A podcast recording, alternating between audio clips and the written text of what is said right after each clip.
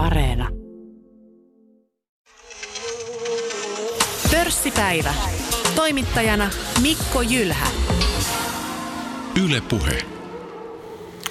Tervehdys jälleen pörssipäivästä. Tänään meillä on teemana metsäteollisuus. Tehdään metsäteollisuuden kasvupäivitys. Ja vieraana ovat director Ville Henttonen Fast Markets Risistä. Tervetuloa Ville. Kiitos. Ja sitten seniorianalyytikko Henri Parkkinen puolestaan OP-ryhmästä. Tervetuloa Henri. Kiitoksia, kiitoksia.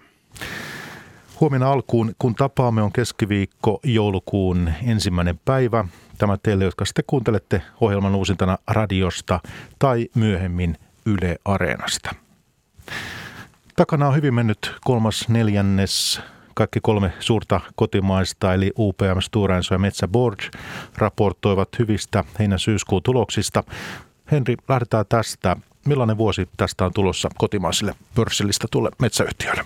Kyllä kuluvasta vuodesta on tulossa oikein hyvä, eli lopputuotteiden hinnat ovat nousseet, kysyntä on ollut hyvällä tasolla, yhtiöt on vielä toistaiseksi pystynyt vastaamaan omilla toimillaan tähän kiihtyneeseen kustannusinflaatioon.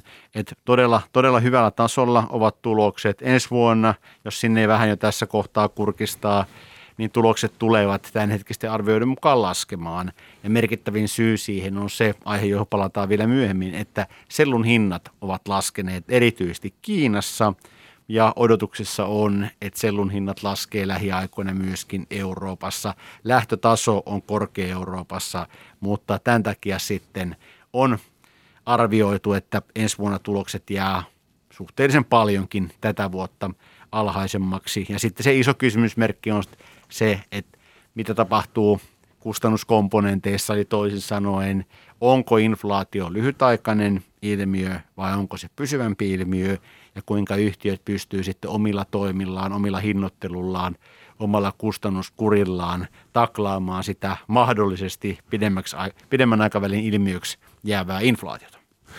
Hyvä on, hyvä on. Eh, oliko tota, tämä Q3, oliko tämä ikään kuin nyt sitten syklihuippu tässä? No hyvin lähellä syklin huippua joo, että kyllä näin voidaan sanoa, että nyt lähdetään vahvalta tasolta hiukan maltillisempaan tuloskehitykseen. Jos eh, vilkasin tuossa just ennen lähetyksiä näitä kurssitasoja tässä, niin eh, kotimaisista UPM-vuodessa me tavattiin vuosi sitten tarkalleen toinen päivä joulukuuta 2020 tällä samalla kokoopanolla silloin, eh, silloin ja UPM tässä vuodessa kehittynyt parhaiten, reilu 10 prosenttia, Metsäboard noin 10 tuura, Enso sitten vähän heikommin, mutta plussalla kuitenkin. Niin miten tota, lyhyesti tämä kärkee heti arvostustasot tässä tilanteessa? Joo, no arvostustasot – on ihan fiksut edelleenkin, jos katsoo suhteessa niihin ensi vuoden tulosennusteisiin. Että tuon vuoden sisällähän on ollut hyvin vaihtelevaa kurssikehitystä. Että jos sen jakaa, nyt, jos sen jakaa kahtia, kahtia, niin se ensimmäinen vuosipuolisko oli huomattavasti vahvempaa johtuen siitä, että silloin tuo markkinatilanne oli tosi vahva. Ja sitten tämän jälkimmäisen vuosipuoliskon teema on enemmänkin ollut se sellumarkkina. Ja sen miettiminen, että missä vaiheessa se Kiinan markkina nyt mahdollisesti sitten pohjaa. Ja siihen on tullut sitten uuten toisena elementtinä tämä inflaatio. Ja sen takia sitten niin se jälkimmäisen vuosipuoliskon kurssikehitys on ollut heikompaa kuin sen ensimmäisen vuosipuoliskon. No tässä nämä kotimaiset lyhyesti eh, tuloskunto. Entä sitten otetaan vähän lähimpiä verrokkeita, verrokkeja vaikka Ruotsista, Billerud, Korsnäs, SCA, Essity, tämän tyyppistä. Miten siellä, miten ruotsalaisilla menee? No ruotsalaisilla menee myös ihan hyvin ja jos miettii sitä lopputuotemarkkinaa, että meillä on ollut paperissa huomattavasti parempi kysyntä kuin viime vuonna. Kartokimarkkina kysynnän osalta ennätysvahva. Sitten puutuoteteollisuudessa erittäin vahva – vahva kysyntä, jos kohta kausiluonteisesti nyt vähän heikkenee. Pehmopaperissa hyvä kysyntä, niin se olisi ollut aika ihme itse asiassa, jos tässä tilanteessa ei olisi tehty hyviä tuloksia. Et siellä on tullut sekä kysynnästä että myöskin erityisesti hinnoista, että hintakehitys on ollut tosi myönteistä ja sen sitten vaikutus tulokseen niin on huomattava, että jos nyt vaikka 50 euroa tonnilta jonkun hinta nousee ja sun on isot volyymit, niin se tulee sitä aika hyvin läpi siihen tulokseen. Mutta kun vilkasin tuota elopakkia, sehän listautui tässä äskettäin. Joo. Oslon pörssistä löytyy. Joo. Perinteinen tämmöinen pakkausyhtiö, niin siinähän sitten kun heillä on tätä jalostusta, kaikki tuntee nämä nestepakkaus tuota, tuotteet, mitä heillä on, mm. niin varmaan tuttu nimi sieltä ihmisille, niin se, että siellähän toi raaka-aineiden hinta, niin sitten nakertaa. Joo, nimenomaan näin, että se riippuu siitä, että missä kohtaa arvoketjua ollaan ja sitten se, mikä on hyvä aina muistaa, että kun raaka hinnat lähtee nousemaan, niin siinä on sitten omanlainen vähän tietytyyppinen viive ennen kuin ne siirtyy sitten sinne varsinaisen lopputuotteen hintaan, miten jäykkiä ne sopimukset on ja mikä yleensäkin on tapa tehdä niitä sopimuksia. Joissain voi olla vuosisopimuksia ja jos näin, että ne on kalenterivuodet, niin tässä nyt tulevassa vuodenvaihteessa varmaan monessa lopputuotteessa sit voidaan nähdä aika huimiakin hinnankorotuksia johtuen siitä, että käytännössä kaikkien – tuotantotekijä komponenttien hinnat ovat nousseet vuoden 2021 aikana. Voitko lausua meille jotakin pörssipäivänä sijoitusvinkkejä ja tällaista, mutta eh, ja tiedän, että sulle ei varmaan seurannassa elopakkia ole teillä, mutta että miten sijoituskeissinä, niin miltä se näyttäytyy? Kyllä, jos siihen ottaa lähtökohdaksi sen, että mitkä tekijät yleensäkin vaikuttaa metsäteollisuustuotteiden kysyntään – niin kyllä nestepakkauskartonkien ja yleensäkin juomapakkaamisen näkymä pidemmällä aikavälillä on hyvä. Siellä on nämä isot trendit, väestön kasvu, väestön keskiluokkastuminen ja sitten ei vähimpänä se, että meillä on edelleenkin erittäin vahvat pyrkimykset korvata tiettyjä perinteisiä materiaaleja kuitupohjaisilla tuotteilla ympäristönäkökulmasta, ympäristöasioista johtuen. Et näet siinä niin kuin potentiaalia. Kyllä pidemmän aikavälin sijoittajalle ja pidemmällä aikavälillä sitten niin nämä kustannustason nousut ja laskut tasaantuu ja sitten se yhtiö pääsee näyttämään sen, että, että, että kuinka hyvä se siinä strategiassaan on ja mikä sen asema tuolla markkinoilla on. No onko se semmoisessa asemassa ja semmoinen toimija, että pystyy näkemyksesi mukaan hyvin viemään sitten lopputuotteeseen? No sehän on aika keskittynyt se markkina, niin kyllä semmoinen, semmoinen ajatus on, että pidemmällä aikavälillä kyllä.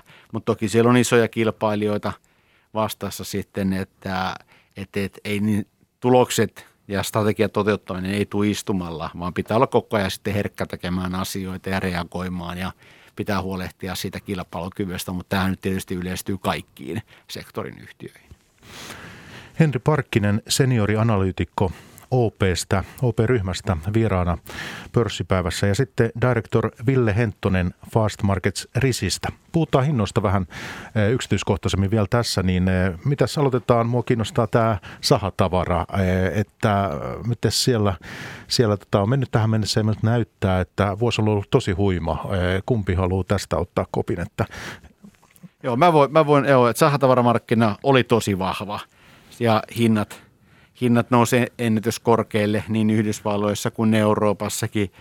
Välillä oli keskustelua ja kommentointia siitä, että, että tarjonta ei riitä vastaamaan kysyntään. Osa syy siihen on varmaan tämä poikkeuksellinen tilanne. Ihmistä ajankäyttö on muuttunut ja se on sitten sahatavaran kysyntää lisääntynyt.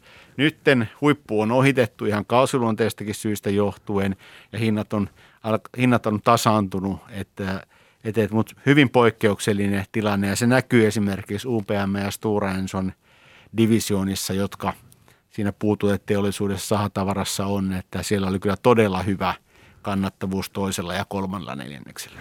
No joo, miten tästä eteenpäin? Tuoko tämä paljon esillä ollut ja mihin on toiveita ladattu tämä puurakentaminen? Onko se semmoinen trendi, että se jotenkin pysyvästi sinun näkemyksesi mukaan muuttaa kuvaa? No se etenee, mutta siinä – tarkoituksenmukaisin horisontti lienee vuosikymmen kuin yksi yksittäinen vuosi tai kaksi vuotta. Et joo, siinä, siinä on paljon potentiaalia. Se on osittain riippuvainen ö, säädöksistä ja kaikista muista asioista, mutta vaikea on nähdä mitään sellaista, joka sitä kehitystä estäisi tai jarruttaisi. Mutta se on ehkä se, semmoinen loivasti – etenevä trendi, että, että ei tule semmoisia nousupiikkejä parin vuoden tähtäimellä, vaan mieluumminkin sitten, että trendi, joka menee, menee eteenpäin suhteellisen tasaisesti. No osaatko vielä sen sanoa, että puutuotteista kun puhutaan, niin miten hinnat tota, on nyt sitten eh, ihan konkreettisesti vuoden takaisin verrattuna? Millä tasolla esimerkiksi liikutaan? Ne on huomattavan paljon korkeammalla. Mulla ei valitettavasti näitä datoja no. tässä näin, mutta 10 prosenttia. Ky- useita kymmeniä prosenttia kyllä. Joo, edelleen. Joo. Joo, okei, vaikka on tultu sieltä pahemmasta, joo, just näin. Okei, hei Ville, mitäs sitten tota, äh, muissa lajeissa, että pitäisikö puhua sellusta? Onko, olisiko Puhutaan se relevanttia? Että tämä tietysti on tehnyt myös jauhano hyvää, hyvää tota, tulosta tässä vuoden aikana. Niin mitäs lyhytkuitusta on, pitkäkuitusta on ja sitten on kaikenlaisia muitakin, mutta että nämä päälajit ikään kuin. Joo. Jos lähdetään nyt suomalaisia kovasti kiinnostavasta, eli tuosta tota, valkastusta havusellusta Kiinassa, niin tosiaan siellä, siellä hinnat tuli, tuli tota aika paljon alas – alas ja, ja tota, nyt on viimeisin noteroissa taisi olla toi pikkasen alta 796 dollaria per tonni. Ja, ja tota, niin, se nousi vuoden takaisesta, tai jos vuoden takaiseen verrataan, niin se on 11 prosenttia korkeammalla, mutta hinnat on ollut tuossa paljon kovemmalla tasolla tämän, tämän vuoden aikana yli 800 dollarissa. Ja merkittävä Kiinassa on se, että siellä ei kauheasti harrasteta tämmöisiä hinta-alennuksia. Eli se nyt suurin piirtein on se nettohinta. Jos me verrataan sitten niin kuin Eurooppaan, Eurooppaan, niin täällä tämä tota, äh, valkastu havusellu, niin sen tämänhetkinen listahinta on semmoinen 1340-1350 dollaria per tonni, mutta siinä sitten on, on alennuksia, jotka Euroopassa tyypillisesti on – on semmoisen noin 30 prosentin molemmin puoli, eli sitten tullaan 900 euroa suurin piirtein, joka nyt on edelleen merkittävästi kovempi, kovempi kuin tuota, mitä Kiinassa on, on, on hintataso tällä hetkellä. Mutta se on, riippuu sitten ostajasta, mikä se, mikä se hintataso täällä on. Ja sitten nämä alennuksethan voi olla, niin kuin esimerkiksi Pohjois-Amerikassa on vielä kovempia, että siellä pyöritään sitten 38-45 prosenttia haarukassa niin kuin niistä listahinnoista, mutta siellä listahinnatkin on sitten paljon kovemmat, että siellä on esimerkiksi 1450-1480 se listahinta, mutta sitten taas kun otetaan alennukset pois, niin ollaan huomattavasti alemmalla tasolla, että näitä hintoja kun seurailee, niin kannattaa ottaa, ottaa aina huomioon nämä tällaiset alennustekijät ja muut. Ei anna niiden hämätä pelkkien listahintojen tässä dataa se, että mikä jäi meidän aikaisemmasta tapaamisesta minulle mieleen oli se, että kun puhutaan havusellusta, tämä on suomalaisille tietysti hir- hirveän tärkeä tuote. Ja sinä silloin menit sanomaan näin, että, että on tapoja korvata havusellua lyhytkuutuisella sellulla. No oikeastaan jokaisessa tuotteessa on, on ekanakin niin kuin ihan paperinsinööreillä on mahdollisuus vähän säätää reseptiä – vähän säätää reseptiä sitten tota, tämän niin kuin havusellun ja lehtisellun hintaeron mukaan. Ja, mutta siinä sitten tulee jossain vaiheessa niin kuin ne tärkeimmät ominaisuudet vastaan. Että et kuinka paljon sitä voidaan säätää. Mutta ei, ei niin kuin esimerkiksi mietitään vessapaperia, jos täällä, täällä tota Euroopassa – tyypillisesti ehkä laitetaan semmoinen 2-30 prosenttia havusellua, riippuen vähän halutuista lujusominaisuuksista, niin kyllä esimerkiksi tuolla Brasiliassa niin tehdään 100 prosenttisesta eukalyptuksesta, eli lehtimassasta. Se on sitten vaan se niin kuin loppukäyttäjien toiveet ja mistä, mitä he haluaa ja mistä he on valmiita maksamaan ja miten sitten nämä paperin tuottajat haluaa siihen vastata. Niin se on sitten loppujen lopuksi, mikä sen niin kuin tuotteen määrää. Mutta toki jos niitä sitten kokeilee, kokeilee ja tota, testailee, niin kyllähän niissä sitten on ominaisuuseroja myös. No näetkö tämän sellaisena, että tämä voisi uhata suomalaista metsäteollisuutta jotenkin siinä mielessä, että pystytään entistä enemmän korvaamaan. Sehän on tietysti eduksi sitten toisille ja Joo, näin. Mutta no, se, se, mistä viimeksi puhuttiin, oli tämmöinen niin tekninen ratkaisu, että jos, jos sitä lehtisellua jauhetaan vähän enemmän tai oikeastaan niin kuin reilustikin enemmän, niin sitten saada, on, on mahdollista saada tämmöinen niin kuin lujempi – lujempi tota, rakenne. Mutta siinä on sitten se ongelma, että kun paperia tehdään, sit, sehän on alussa, siinä on 1 prosentti sitä kuitua ja 99 prosenttia vettä ja paperin teko pääasiassa on veden poistoa. Ja sitten kun jauhetaan sellua tosi pitkälle siinä tekemisessä, niin se vedenpoisto vaikeutuu ja se syö hirveästi paljon enemmän energiaa. Ja nyt sitten taas nämä energia-asiat on, on niin kuin tulossa pinnalle, että se on aina, aina semmoinen tota, tasapaino näiden ominaisuudet, kustannus – ja, ja mistä se kustannus sitten tulee. Et en nyt tällä hetkellä näe, näe sitä niin kuin erityisenä uhkana vielä. Että kyllä sillä tuntuu, että sillä havuselulle niin kuin ihan kysyntää, kysyntää niin kuin on, että ei se, ei se niin kuin yhdessä yössä muutu jonkun verran, kun yritän teollisuutta alaa seurata eh, mielenkiinnosta, niin huomasin, että Susano, joka siis Eukassa on, eikö se maailman suurin toimittaja, niin he, heillä on tämmöisiä kasvu avenue, niin kuin he ovat tehneet sellaisia, että missä yhtiö kasvaa. Mä huomasin, että tämä on yksi fokusalue heillä siellä, tämmöinen kasvu avenue, nimenomaan tämä, että miten saadaan lyhytkuutosta tota, entistä enemmän sinne, missä on ollut pitkäkuutosta aiemmin. Joo, ja, ja kyllähän esimerkiksi, jos miettii näitä äh, aaltopahvin neitsytkuituisia pintakerroksia, Kraftlinerista puhutaan, niin toinen, toinen tota, brasilialainen firma Klabini on alkanut tekemään puhtaasti eukalyptuksesta Kraftlinerin, mikä sitten taas Euroopassa tehdään pääasiassa niin kuin havusta ja, ja sitten siellä laitetaan vähän kierrätyskuitua joukkoa. Että et kyllä tämmöisiäkin niin pyrkimyksiä on, koska hintaeroja on. Ja nythän esimerkiksi Essiti, pehmopaperi, ruotsalainen pehmopaperivalmistaja Saksan Mannheimin tehtaalla, jossa heillä on sellutehdas, niin he lisäsivät hiljattain sinne tämmöisen ö, vähän pienemmän, mutta kuitenkin niin olkisellulinjan.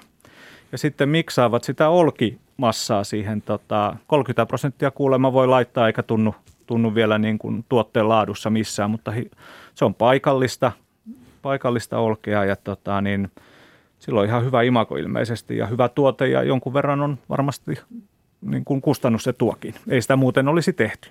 Eikö näin Clubin yhteydessä puhuttiin Kraftlinerista, niin eikö se ole semmoinen tuote, jonka kuluttaja voi tavata esimerkiksi pahvilaatikosta? Kyllä. Joo, joo.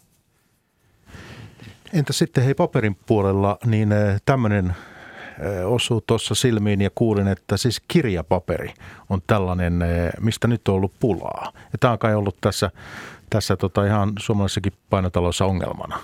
Kyllä mä ainakin tota, niin kirjamessuilla kuulin paljon puhetta siitä, että painokset viivästyy, kun, kun ei, ei, ei ole paperia, paperia saatavilla. Jos otetaan nyt eka, lähdetään tästä valmistajapuolesta, niin meillähän nyt on, on Stora Ensolla Anjalan tehdas, joka tekee kirjapaperia yhdenlaista ja, ja sitten ruotsalainen Arctic Paper myöskin listattu, listattu firma tekee kirjapaperia sitten, sitten Ruotsissa ja vähän, vähän erilaista, mutta kuitenkin. Ja kyllä siellä ilmeisesti on, on tällä hetkellä valmistajamarkkinat siinä mielessä, että kysyntä on kova. Toki myös kustannusinflaatio vaikuttaa. No onko niin, että on laitettu kapasiteetti niin paljon kiinni tässä, että tota, on mennyt vähän yli jo? Näin, näin se osin, osin taitaa olla ja toki pitää muistaa, että kirjapaperiakin on monenlaista, että, mm. että halpaan pokkariin ja sitten premium kovakantiseen menee vähän erilaista paperia. Joo ja siis miettii vähän laajemminkin sitä paperimarkkinaa tällä hetkellä, että eri laatuja puhuttiin sitten sanomalehtipaperista, aikakauslehtipaperista – hienopaperista tai kirjapaperista, niin kyllähän kysynnän ja tarjonnan välinen tasapaino on tällä hetkellä hyvä. Eli yhtiöthän ei julkaise käyntiasteitaan, mutta se kuinka paljon he toimittaa tällä hetkellä paperia ja mitä tiedetään, tiedetään heidän nimelliskapasiteetista ja muuta, niin kyllä ne kyllä alkavia numeroita suuremmalla osalla on tällä hetkellä ne käyntiasteet. Ja koskaan kun pitää muistaa, että ne ei ole läpi vuodesta 100 prosenttia, koska tehdään huoltoa ja kunnossapitoa. Että, että, että, että se volyymien osalta tilanne on hyvä ja se on sitten omalta osaltaan vaikuttanut siihen, että paperilla tehdään tällä hetkellä ihan hyvää tulosta. Se hinnat on noussut Euroopassa ja mitä ilmeisemmin on lähiaikoina nousemassa edelleenkin ja sillä pystytään sitten myöskin paperipuolella kompensoimaan sitä, että käytännössä kaikkien paperin tuotannon kustannuserien hinnat on noussut voimakkaasti, mutta – mutta, mutta paperi on tällä hetkellä ihan hyvää bisnestä. Ainut ongelma siinä vaan pidemmällä aikavälillä on se, että se kysyntä ei kasva. Et nythän meillä on kaksi peräkkäistä vuotta, jota ei kannata niin kuin laittaa liian pitkällä tai laittaa liian vahvalla painoarvolla siihen historialliseen perspektiiviin, koska viime vuonna kysyntä romahti ja tänä vuonna sit osa siitä kysynnästä on palautunut. Mutta missä vaiheessa me palataan siitä pidemmän aikavälin trendiuralle 4-5 prosenttia kysynnän lasku vuosittain.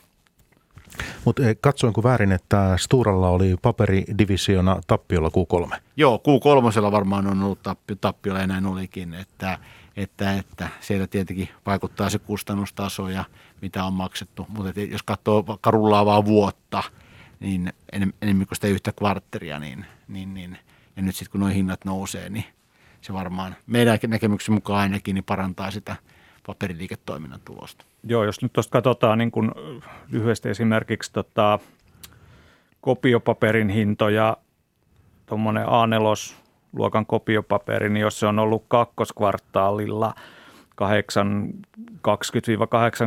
euroa tonni, niin nyt viimeisin hintanoteraus on 880 ja se on jo ihan merkittävä, merkittävä tota, ero sitten. Ja samoin sitten ja esimerkiksi sanomalehtipaperissa, jos on ollut tuolla 385 molemmilla puolilla silloin, niin nyt ollaan 444.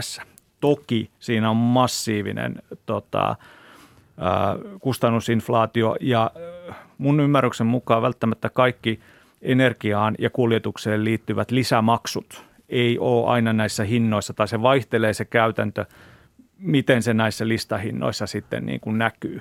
Eli monilta firmoilta on tippunut tässä pitkin syksyä 50, 100, jopa 100, yhteensä 150 euron lisäkustannusilmoituksia. Nyt me vaan lisätään 100 euroa jokaiseen tonni, joka me toimitetaan ja sillä sipuli, jos haluat paperia, niin tota, se pitää maksaa.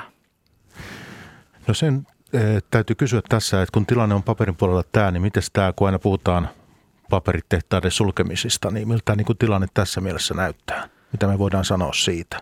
Minkälaisia uhkakuvia? Jos, jos mietitään niin kuin isoja paperifirmoja, niin mä en näe siinä isoa uhkaa. Mutta pienillä sanotaan, että jos likviditeetti on alhainen, sanotaan, että meillä on Italiassa, keskisessä Euroopassa paljon pieniä, pieniä paperitehtaita eri lajeilla, niin siellä voi näiden niin kuin, tämän voimakkaan kustannusinflaation puolesta, jos sitä ei saa välittömästi siirrettyä hintoihin, niin siellä voi yksinkertaisesti niin kuin kassasta loppua rahat. Ja sitten sit voi olla niin kuin ongelmia, mutta en mä niin kuin tässä isossa mittakaavassa sitä näe näe sitten niin, niin ongelmallisena. Toki tämä kysynnän niin kuin jatkuva lasku on sitten enemmän ongelma.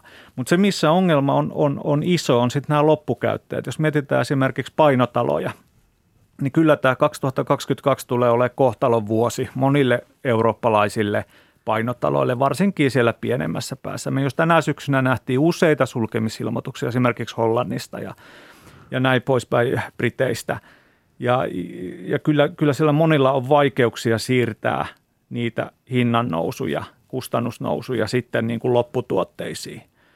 Ja, ja tota, voi, tämä varmasti niin kuin on osaltaan kasvattamassa sitten siirtymistä digitaalisiin kanaviin, joka sitten puolestaan lisää ja kiihdyttää sitä sen paperin kysynnän laskua. Ja ehkä pikkasen korjaa sitä, mitä hetki sitten sanoin tuosta paperiliiketoiminnan kannattavuudesta, että, että välittyy, välittyy oikein, oikein niin että kysynnän ja tarjonnan näkökulmasta on edellytykset tehdä hyvää tulosta siinä vaiheessa, kun tätä kustannusta saadaan, kustannusten nousua saadaan siirrettyä eteenpäin noihin hintoihin ja muuta. Että, että tietysti tässä niin kuin parilla aikaisemmalla menellä neljänneksellä se kannattavuus on ollut suhteellisen vaatimatonta johtuen siitä, että hinnat on ollut vielä alhaiset ja sitten on ollut tätä kustannushommaa ja muuta. Että, et, et, mutta jos oletaan semmoisessa normaalisi, normaalissa kustannusolosuhteissa ja huomioiden se, että minkälaisia mahdollisuuksia toi parantunut kysynnän ja tarjonnan, tasa, kysyntätarjontatilanne antaa niin kun korottaa niitä hintoja, niin siinä se paperi on hyvää bisnestä, ettei, ettei välity kellekään väärää kysymystä tai väärää käsitystä, koska jos katsoo noita viimeisten kvarttereiden lukuja ja muuta, kun siellä on niitä miinuksia, niin, niin, niin ne, että tästä tarkoitettiin ehkä vähän niin enemmän sitä tulevaisuutta sitten. Mutta jos laitetaan vähän tuota kustannusinflaatiota perspektiiviin, niin paljonhan uutisoidaan näitä spottihintoja ja, ja niin kuin, tämän tukkumarkkinan hintoja ja ne nyt ei sitten ihan aina yksi yhteen me, me tota sen kanssa, mitä tehtailla joudutaan niistä maksamaan kaasusta ja sähköstä nyt pääasiassa eurooppalaisessa paperiteollisuudessa, mutta ihan samalla tavalla kuin kotitalouskaan, jos ei sopimusta ole sidottu siihen spottihintaan, niin hintahan on sama niin kauan kuin sopimuskausi on voimassa. Ja sitten kun sopimuskausi loppuu tai vaihtuu, niin sitten neuvo, tai katsotaan uudelleen se hinta, mikä se on seuraavalle sopimuskaudelle. Ja, ja tietysti nämä sitten elää tuolla teollisuudessakin, että kukin tekee niitä sopimuksia eri tavoilla ja niihin voi käyttää suojausmekanismeja ja näin poispäin. Eli, eli ei ne, ne hinnat siellä tehtailla ei aina ole ainakaan keskiarvona ihan niin kovat kuin mitä noi tukkumarkkinoiden hinnat on. Ja tässä on Briteissä on esimerkiksi käynyt niin, että siellä olisi näitä tukkureita kaatunut, koska ne on sitonut myyvänsä sähköä – tiettyyn hintaan ja sitten taas tukkumarkkinoilla hinta on paljon kovempi jolloin, jolloin sitten toiminta on mahdotonta. Mutta jos otetaan esimerkki Norjasta. Siellä tota, niin Q3 pörssisähkön hinta oli 67 euroa per kilowattitunti. Kun taas teollisuus, teollisuuden raportoitiin maksavan 38 äyriä per kilowattitunti. Siihen vielä kulut päälle, se on ehkä 54, mutta se on kuitenkin merkittävästi vähemmän kuin se pörssisähkön hinta. Eli näiden kanssa kannattaa tota, niin, miettiä sitten myös sitä, että aina se tukkuhinta ei ole se oikein. Miten sitten kun mennään ensi kevääseen? Eli tällä hetkellähän niin kuin esimerkiksi kaasun hinta, jos mietitään tammikuuta, helmikuuta, meillä on 92-93 euroa per megawattitunti kaasu isoimmissa, isossa tukussa, esimerkiksi Saksalla, äh, anteeksi, hollantilaisessa TTFssä. Vielä tota, niin vuosi sitten se oli parinkympin tienoilla. Eli hinta on moninkertaistunut. Nyt sitten tota, voi ostaa jo esimerkiksi seuraavan huhtikuun kaasua ja silloin se on enää se hinta on 50, jos se nostaa tänään. Edelleen korkea, mutta ei mahdoton. Hei, mennään, joo kiitos Ville. Mennään tota, keskustelussa nyt siihen, että tärkeitä uutisia on tässä esimerkiksi tämä sellukartelli epäily. Eli lokakuussa kuultiin, että Euroopan komissio on tehnyt yllätystarkastuksia metsäyhtiöiden tiloihin. Suomessa tarkastuksia on tehty Stora Enson, UPM ja Metsäfibren toimitiloihin ja komissio on ilmoittanut huolensa siitä, että sellumarkkinoilla toimivat yhtiöt ovat voineet rikkoa EUn kilpailuoikeussääntöjä. Kilpailu- ja kuluttajavirasto on avustanut komissiota tarkastuksissa. Ja tässä on kyse siis havusellua valmistavista yhtiöistä. Kolmen suuren suomalaisen lisäksi tarkastuksia on tehty ainakin ruotsalaisen Södraan ja yhteen saksalaisyhtiön. Tämä on se tieto, mikä mulla on tässä. Voitte lisätä tähän nyt, että Henri, missä tämän tutkinnan suhteen nyt mennään? No tuohon ei ole hirveästi lisättävää, että sitä on aika niukasti saatu informaatiota ja ja, ja se, mitä yleensä tiedetään Euroopan unionin tai Euroopan komission kartellitutkinnasta ja niistä prosesseista, niin heillä, heillä tuota, äh, on oma, oma niin kuin toimintatapansa siihen ja se nyt etenee sitä omaa uraansa. Ei ole mitään aikatauluja annettu. Jos vertaa siihen, että miten aikaisempia vastaavan kokoluokan asioita on edistetty, niin kyllä niin kuin kannattanee varautua siihen, että tässä useampi vuosi menee. Ja se, että tutkinta on aloitettu ja mitä jokainen yhtiö on painottanut, on se, että sehän ei tarkoita vielä sitä, että olisi ollut jotain ö, tuota, ö, ö, kiellettyä yhteistyötä. Mutta ehkä semmoisen, että jos joku olisi minulle sanonut puoli vuotta sitten esimerkiksi, että tämmöinen tutkinta aloitetaan, niin – olisin ollut aika kysymysmerkkinä ottaen huomioon sen, että kuinka yhtiöt ovat ihan julkisessa kommunikoinnissaan tuoneet esille suhtautumistaan kilpailuoikeudellisiin asioihin, sitä kuinka he kouluttavat henkilökuntaansa ja myöskin siitä, mistä he ovat ihan avoimesti kertoneet, että kuinka he ovat sitten sisäisiä toimintatapojansa muuttaneet näiden aikaisempien – vastaavan niin kuin, tuota, tutkim, tutkimusten ja, ja, ja niiden niin kuin lopputulosten perusteella. Että et, et, et ainakin itse, itse olisin miettinyt, että jaha, että mistä tässä nyt sitten oikein on kysymys. Mutta tärkeää tässä nyt on se, että kysymyksessä on vasta tutkinta, ei, ei tuota, ole syytä tässä kohtaa, niin, niin, niin kun ei tiedä, niin lähtee sitten arvioimaan sitä, että, no, että mitä, mitä nyt sitten ja näin poispäin. Että, mutta sijoittaja kannata semmoinen asia tietenkin, mikä pitää ottaa huomioon, mutta hirveän paljon mitään muuta ei voida tässä kohtaa tehdä sitten. Että se tietenkin on, että kysymyksessä on kaikille kotimaisille yhtiöille äärimmäisen tärkeä liiketoiminta. Ja sitten jossain vaiheessa me saadaan sieltä se tutkimuksen lopputulos ja yhtiöt eivät varmaan hyvin todennäköisesti tässä matkan varrella asiaa hirveästi kommunikoivaa, kommunikoi ulospäin, vaan he käyvät sitä keskustelua sitten näiden viranomaisten kanssa. Miten sinä, kun teet osakeanalyysiä, niin miten sinä otat tämmöisen epävarmuuden sitten rätingeissä huomioon? Niin, ei sitä, asian luonne ja se, miten, asiaa edist, miten asia etenee, niin vaikeasta on numeroiksi laittaa, koska siinä pitäisi ottaa sitten jollain tavalla kantaa siihen lopputulokseen ja siihen ei ole mitään, eikä, ei ole niin tarvetta eikä ole myöskään mahdollisuuksia, että mitä, mitä, mitä jos näin tai mitä jos näin, että, että, että se, semmoinen ohje nuora, mitä noudatetaan, on se, että seurataan, mitä asiasta julkisesti kerrotaan ja mietitään sitten, että, että okei, nyt ollaan tässä vaiheessa ja sitten jossain vaiheessa se lopputulos siitä tulee. Että kärsivällisyys ja yhtään pidemmälle menevien johtopäätösten aika, jos semmoiseen on yleensä mitään tarvetta. No johtopäätös voi olla myöskin se, että, että, että kaikki jatkuu niin kuin ennalleen ja tämä oli tutkinta ja sitten siinä oli joku tietyn lopputulos. Niin ne on sitten vasta varmaan hyvin tai pidemmän ajan päästä. Mutta tämä ei mitenkään merkittävästi, tämä ei ole näkynyt sitten yhtiöiden kurssissa, tämmöinen ei, epävarmuus. Ei ole jo, että meillä on niin vähän tietoa siitä ja, ja, ja sitten se, että kyvykkyyttä ja mitään, mitään kyvykkyyttä tehdä pit, pitkälle meneviä johtopäätöksiä ei, ei meidän näkemyksen mukaan ole, koska koska, koska tämä on nyt sitten yhtiöiden ja kilpailuviranomaisten välinen asia. Sitä seuraamme, eh, mutta ei myöskään semmoinen, että lappuja pitäisi lyödä laittaa, että semmoista epävarmuutta. Tässä no ei me anneta sijoitusvinkkejä, ne, jokainen tekee päätökset itse, jos alalla on, mutta se, että hyvä, hyvä on, ei jäädä jumiin, koska meillä ei ole nyt tässä tietoa sen enempää, niin, niin muuttuuko se tässä, jos me sitä spekuloidaan, tuskinpa sijoittajan näkökulmasta kovin paljon. Sitten hei, toinen juttu on työehtosopimukset. Ja tähän liittyy UPM nyt, koska siellähän ei ole sitten, sitten vuodenvaihteen jälkeen, eikö se Henri näin ole, niin ei ole sopimusta vielä Stura Ensolla semmoinen on. Ja. Niin mikä sen tilanne sitten on? Niin, vähän samantyyppinen asia, että, että, että katsotaan mitä tapahtuu.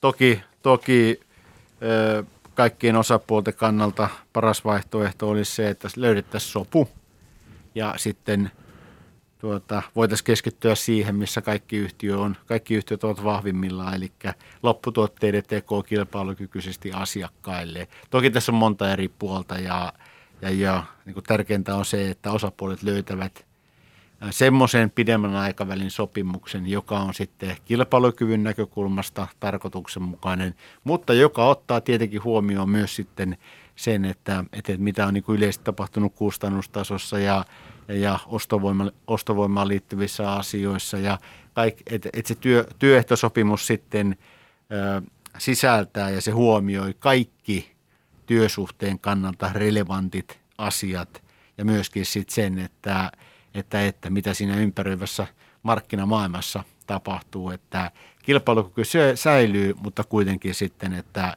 ollaan samalla viivalla. Että, että, että siinäkään meillä ei ole mitään aikatauluja tällä hetkellä – tiedossa ja, ja, ja keskustelua käydään paljon julkisesti ja, ja, ja muuta. Että, et, toki me tiedetään se ja voidaan miettiä ja laskeskella sitä, että, että paljon henkilöstökustannusten osuus esimerkiksi on kokonaiskustannuksista ja siitä voi sitten tuota, prosentteja laskea ja muuta, että okei, että jos tapahtuu tällä tavalla, niin prosentti X tai prosentti C, niin siitä saa vähän suuruusluokkaa, että mitä se vuositason vaikutus voisi sitten olla. Kysytäänkin siitä Villellä, Villeltä, mutta kysyn ensin Henri sinulta sen, että onko tämä nyt kun UPMllä tämä sopimustilanne on auki, niin johtuuko se osaltaan siitä, että heillä tämä paperin osuus on kuitenkin yhtiössä huomattavasti suurempi kuin vaikka sitten vaikka Sturalla? Mä en noin pitkälle menevää johtopäätöstä tohdi vetää siitä, että siihen varmaan vaikuttaa moni, moni asia. Ja siellä to, yhtenä varmasti on jokaisella yhtiöllä se pyrkimys, että miten, par, miten mahdollistaan tietytyyppiset joustot ja se kilpailukykyasia. Että ulkopuolisena sitä on hirveän vaikea, vaikea niin kuin miettiä, että oikein mitkä kaikki asiat siellä yhtiössä siihen vaikuttaa. Mutta se on hyvin todennäköisesti monen asian summa sitten. Toki tämä asia, että liiketoiminnan painopiste on muuttunut, niin sillä voi olla vaikutusta. Ja toki kun me Suomessa puhutaan, että mitä me täällä tuotetaan ja mikä täällä tuotettujen tuotteiden kilpailukyky on. Ja sitten se, että kun niitä vertailukohtia löytyy sitten meidän rajojen ulkopuolelta, niin, niin, niin se myöskin vaikuttaa. Mites Ville, haluatko tuohon No muista, muistaakseni tätä joskus, joskus tässäkin ohjelmassa käsiteltiin ja silloin taisin sanoa, että 5-12 prosenttia käteiskustannuksista tulisi, tulisi tota, niin työvoimassa riippuen vähän, vähän tota, niin tuotteissa näissä niin kuin tämmöisillä isommilla, isommilla firmoilla. Mutta toki jos maailmanlaajuisesti miettii, niin meillä on kahdenlaisia maita ja firmoja niissä, joissa työvoimakustannuksilla on merkitystä ja sitten on niitä, joilla sillä ei ole merkitystä. Jos ollaan esimerkiksi Indonesiassa, jossa palkkakustannukset on hyvin alhaiset ja siellä on, on, on megaluokan tehtaat, joita siellä myöskin niin kuin on, niin tota, se, on, se on käytännössä mitätön se, se vaikutus, että on, onko kymmenen henkeä enemmän vai vähemmän jossakin hommassa tai mikä se on sitten se yksittäinen palkka. Että se, miten se sillä firman tuloksessa näkyy, niin se on sitten aika, aika, aika vaatimaton. Ja, ja sitten tietysti silloin, kun ollaan tällä korkean, korkean palkkatason tai palkkakustannuksen tai kokonaistyövoimakustannuksen maissa, niin silloin asia on eri. Ja sillä on, sillä on, on, ihan, on erilainen merkitys, mutta kuitenkin niin kuin kohtuullinen. Tietysti nyt sitten tämä muu kustannusinflaatio niin sit on vähentänyt sitä työvoimaisuutta, mutta oletetaan tämä nyt olevan jollain tasolla ohimenevä ilmiö. Entäs sitten se, kun aina vertaillaan Suomi, Ruotsi, Saksa, tämän tyyppisiä, niin mitä sä voit sanoa siitä tilanteesta?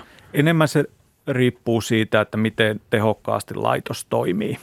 Et toki meillä on niin kuin palkkatilastoja, palkkatilastoja olemassa, mutta se on parempi, että mä en, en, en niihin, niihin niin kuin mene kommentoimaan, koska ne sitten sen yksittäisen tehtaan toimintoja niin ei välttämättä kuvaa erityisen hyvin. Ja kuten sanottu, niin sitten laitoskohtaiset erot on melko suuria. Et oleellisempaa se on se, että kuinka paljon miestyötunteja per tonni käytetään mun mielestä. Ja oliko tuo 5-12? Luku, minkä sanoit? No se oli, se oli silloin, mikä katsottiin pari vuotta ja. sitten silloisilla kustannustasoilla. Okei, ja siis e, koskeeko se nimenomaan paperia vai kaikkia tuotantolaitoksia? En muista, mihin, mihin lukuun se silloin suhteutettiin. Okei, okei. Mutta konsernitasolla niin henkilöstökustannukset tästä vähän paperista kattelen, niin, niin, niin alun toista. No, sanotaanko, että ollaan kaksinumeroisilla luvuilla kuitenkin. Ja hei sitten lisätään tähän sitten tilanteen mukaan vielä, mitä tulee ohjelman mukaan, mutta sen, että hei, tämmöinen keskeinen on sitten tämä EU-tason juttu. Ja nyt puhutaan sitten tästä taksonomiasta. Tästä äänestellään siis ensi viikolla EU-tasolla. Ja Suomi aikoo äänestää EUn taksonomia-asetusta vastaan – Viidestä hallituspuolueesta kaksi, vihreät ja vasemmistoliitto, olivat sitten tästä aiheesta eri mieltä. Ne tukevat taksonomia-asetusta. No meillä pörssipäivän näkökulma on investorin näkökulma. Mä en tässä lähde ottamaan sitä kantaa siihen, että pitäisikö tässä olla puolesta ja vastaan. Hallituksella on tämä päätös tehty ja Ruotsi on tässä ymmärtääkseni Suomen kanssa vastustamassa tätä, niin miten se Henri osakemarkkinat sitten tästä ajattelee, koska näyttää nyt siltä, sen tiedon mukaan, mitä mulla on tässä käytössä, että tämä olisi kuitenkin EU-tasolla menossa vai pitää taksonomia-asetus. Joo, taksonomia käsitteenä ja kokonaisuutena on hirveän laaja ja siitä on, on, on paljon, paljon ollut keskustelua ja laskelmia, että miten se vaikuttaa eri toimialoihin ja sitten se, se, että sijoittajan näkökulmasta, niin tämä palautuu ensisijassa raaka-aineen saatavuuteen ja raaka-aineen hintaan. Ja se vaikuttaa siinä tapauksessa, jos taksonomian perusteella raaka-aineen saatavuus heikkenee tai sen hinta nousee. Eli silloin se on kustannus lisää. Ja se voi vaikuttaa sitten yhtiöillä siihen pidemmällä aikavälillä esimerkiksi, että mihin pystytään investoimaan. On vaikea tehdä tuotteita, jos ei sinulla ole väylää kilpailukykyisesti – saatavilla olevaan raaka-aineeseen. Se on, se, on niin se pohjajuttu. No tässä on tällainen, että esillä ollut vaatimus. Yksi sellainen, että jättää jopa 20 prosenttia talousmetsistä käytön ulkopuolelle. Tämä on yksi asia, minkä oon tähän merkannut muistiinpanoihin. Ja jos miettii nyt sitten, että monet metsäyhtiöt ovat myös suuria metsänomistajia, niin miten tämä, vaikuttaako tämä jotenkin tällaiset eh, vaatimukset eh, siihen, miten metsäyhtiöt vaikka arvottaa omaa metsävarallisuuttaan. To, jo, joo, sillä voi, voi, olla, voi olla toki vaikutusta, vaikutusta siihen, että, että sen arvostuksen lähtökohtana on, on niin se, että kuinka paljon sitä metsää on ja mikä on niiden tulevaisuuden metsässä saatavien kassavirtojen nykyarvo. Jos niihin kassavirtaoletuksiin joudutaan tekemään jotain muutoksia sen takia, että, että, että otetaan vaikka pari esimerkkiä, että puun hinnat nousee, tai sitten se, että, että, että sen, sitä puun käyttöä jotenkin rajoitetaan, niin toki se tulee suoraan läpi niissä laskelmissa – ja sillä voi olla vaikutusta siihen, että miten näitä arvostetaan. Ja se arvostus, se tasearvostus on toinen juttu. Ja toinen on toki, toki se, että mikä on niiden käypä arvo. Mutta toki tase pitää aina arvostaa lähtökohtaisesti, tai otetaan takaisin, se pitää arvostaa markkina-arvoon ja muuta.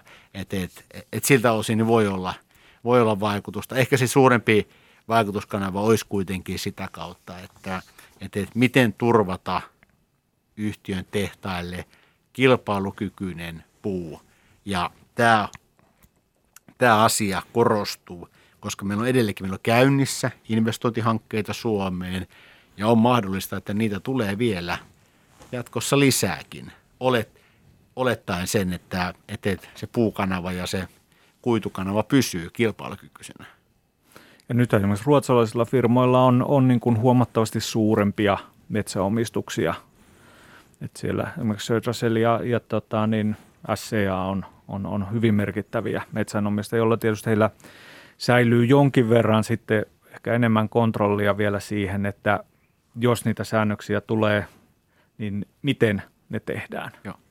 Ja, mutta toki Ruotsissakin on, on, on, vielä tarvitaan tuontipuuta ja esimerkiksi Baltiasta tuodaan, tuodaan sitten tota, niin haketta ruotsalaisille rannikkotehtaille kyllä. Että, että se tärkeintä on saada sitä puuta, muuten ei ole tuotantoa. Joo. Ja taksonomiasta se, että tarkoitus ja tavoite, se on varmasti hyvä. Mutta sitten, mitkä on ne keinot sillä tavalla, että ne keinot on kaikille tasapuoliset. Että tätä keskustelua, tätä, niin kuin, että tässä raameissa se keskustelu ja se lopputulos pitäisi syntyä ilman, että menee yhtään syvemmälle sen taksonomian ideologiaan ja siihen, että – että, että miten tiettyjä asioita ehkä voisi muuttaa tai minkälaisia ö, kommentteja Suomessa on esitetty, että, että, että miten tiettyjä mitä, mitä siellä voisi muuttaa ja mi, mitä olisi parannettavaa.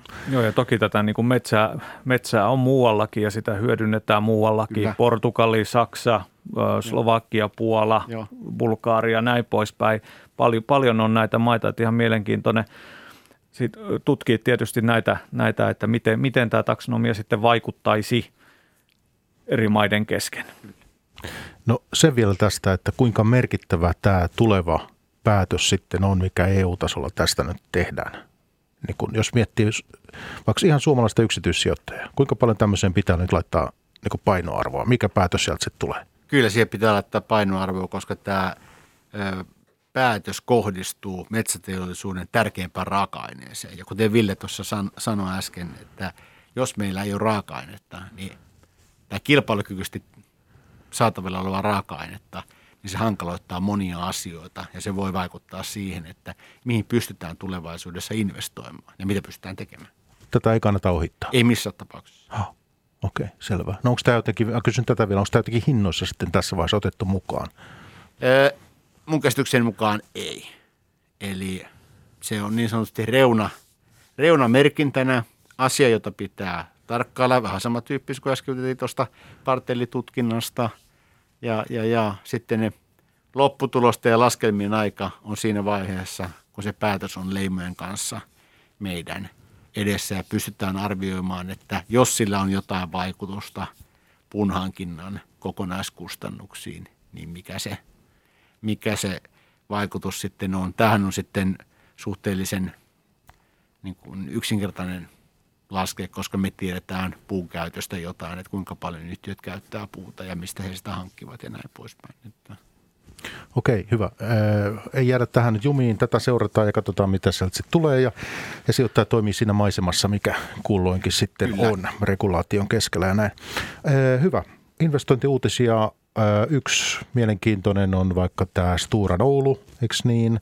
Toinen kone käännetään siellä. Nyt sitten tota, meneekö laineriin vai mitä siellä? Joo, laineri kyllä. Laineriin niin, itse asiassa tarkkoja ollaan, niin esiselvitys, esiselvitys on, on vasta käynnissä, joka valmistuu näin, 2022 joo. alkuvuodesta. Joo, ja joo, ja, ja tota, tuotettakaan ei vielä ole tarkennettu ilmeisestikään. Se on packaging grades ja vasta tämän esiselvityksen jälkeen vahvistetaan se tuotemiksi. Joo, tässä, näin? joo, tässä analyytikko meni vähän asioiden, asioiden edelle, kun tuota tekee välillä sitten johtopäätöksiä, niin, niin, näin se nimenomaan on, kuten Ville, Ville sanoi, mutta en olisi yllättynyt, jos se, olisi, jos se esiselvitys johtaa siihen, että konversio eli kääntöprojektiin lähdetään ja en olisi yllättynyt, jos se tuote olisi sitten laineri. Joo, mutta toki esimerkiksi Skookhallissa on kone, joka tekee sekä kartonportia Kyllä. että lainereita ja samoin sitten Pillerud Korsnesin uusi Jevlen kone on kanssa sellainen, Joo. että ei siihen, kun laitetaan kolme kerrosta, niin siinähän sitä pystyy aika hyvin, hyvin sitten pelaamaan, että mitä, mitä tehdään ja jonkun verran on, on pelivaraa ja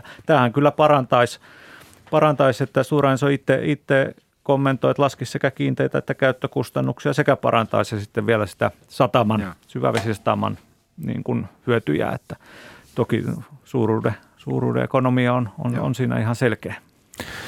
Onko tämä nyt sitten, tämä on yksi merkittävimpiä kuitenkin tässä tämmöisiä investointipuolen uutisia, mitä tässä ollaan saatu sitten kevään lähetyksen, eikö niin? Kyllä vaan, että toki Stora voidaan nostaa esille tämä suunnitelma biopohjaisten hiilimateriaalien kaupallistamiseksi, joka tarkoittaa sitten jo ihan uutta tuotetta ja jossa niin kuin markkina tulee kasvamaan lähivuosien aikana hyvin paljon. Ja, ja, ja miten tämä kaupallistamisprojekti sitten etenee, mutta kysymyksessä on siis se, että tämmöisiä akkumateriaaleja perinteisiä korvattaisiin sitten, korvattaisiin sitten tuota, uuden tyyppisillä tuotteilla ja tähän saa – oikeutuksensa siitä, että yhteiskunta sähkö, sähköstyy ja, ja, ja tämmöisiä uusiutumatonta hiiltä korvataan uuden tyyppisellä tuotteella. Ja yhtiö on puhunut siitä, että tässä voisi olla jopa miljardin euron liikevaihtopotentiaali suhteellisen lyhyenkin aikavälin päästä, joidenkin vuosien päästä. Ja tarkoituksena yhtiöllä on tähän rakentaa semmoinen – yhteistyöverkosto, ketä nämä yhteistyökumppanit sitten mahdollisesti on, sitä ei tiedetä vielä, jotka olisi omalta osaltaan jakamassa sitä riskiä, mutta kuitenkin sitten tasottamassa tämän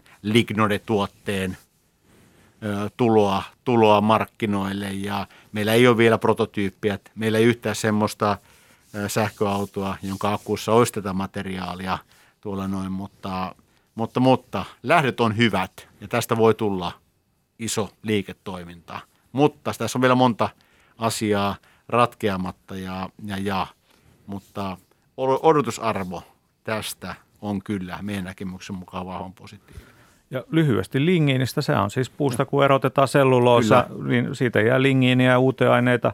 Yleensä lingiini poltetaan mustalipeänä, se on ollut se energialähtö. Nyt kun sellutekniikka on kehittynyt, on tullut energiaomavaraisempia, energiatehokkaampia sellutehtaita, niin sitä lingiiniä jää yli. Ja jos ei sitä ole kannattava tai järkevää polttaa, niin sille lingiini on hyvin, hyvin niin kuin monikäyttöinen aine. Ja, ja tosiaan tämä osoittaa sen, että kaikkia sen käyttökohteita ei ole välttämättä vielä edes keksitty.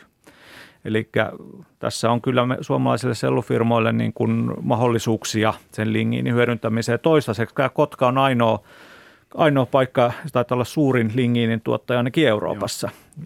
Jossa sitä niin kuin erotetaan siitä selluprosessista ja joo. odotamme mielenkiinnolla. Kyllä joo, eli et, et, tämän lignuden valmistukseen niin, niin, niin yhtään puuta ei tarvitse kaataa lisää, vaan nimenomaan se, että käytetään se ligniini vähän toisiin tarkoituksiin, mitä tällä hetkellä. Mutta me ei vielä tiedetä, että miten tämä toimii käytännössä. Tämä on niin ihan auki. Tämä, että... tämä on alkuvaiheessa tämä, tämä että, että, että tuota, loppukäyttö on akku, akkujen tämä anodimateriaali, mutta miten tämä sitten tullaan kaupallistamaan, kenen kanssa mahdollisesti, millä aikavälillä. Mutta se miljardi euroa, minkä yhtiö on sanonut, ja he on sanonut, että tässä olisi kyllä äärimmäisen hyvä kannattavuuspotentiaali. No mitä se kannattavuuspotentiaali sitten on numeroina, niin sekin voidaan tässä todeta, että, että, että 40-50 prosenttia käyttökatemarginaalia, joka on sitten todella korkea, korkea sitten. Että, mutta se on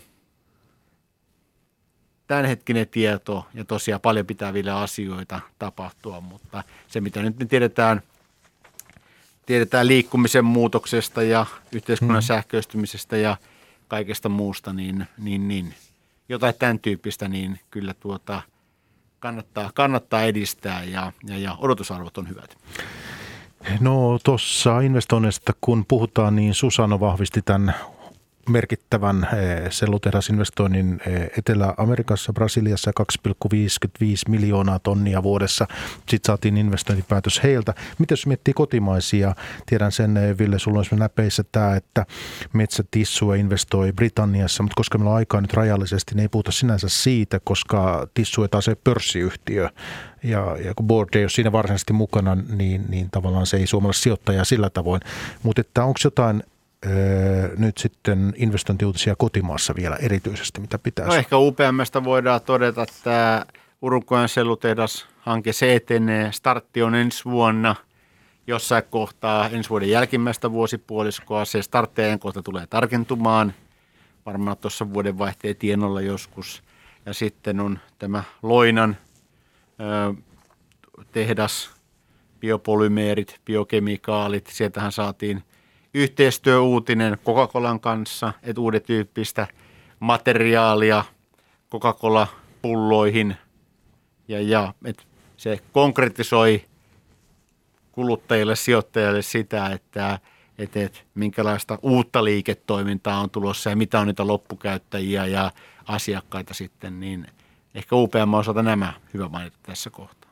Ja, ja sitten jos katsotaan muita pohjoismaisia, niin Norskeskuukilla on ihan merkittävä tämmöinen muuntumisleikki nyt sitten menossa, tai ihan tosissahan siinä ollaan niin kuin pakkauspapereihin siirtymässä, ja siellä kaksi konetta Keski-Euroopassa on nyt, nyt tota, niin 2022 ja 2023 sitten ollaan kääntämässä tänne containerboardin altopahvi raaka puolelle, ja, ja sielläkin on sitten tietysti kysymys, että jääkö ne sitten loppujen lopuksi omaan portfolioon, vai myydäänkö ne eteenpäin. Tuossa hiljattain Smurfit-kappa, iso jättiläisfirma, osti osti tota italialaisesta Purkolta tehtaan ja se kun Purko oli itse kääntänyt sen koneen, se teki sillä mun laskujen mukaan aika, aika tota, niin semmoisen summan voittoa ja se voi olla, että tässäkin niille koneille on kysyntää ihan hyvään hintaan muiden tuottajien taholta.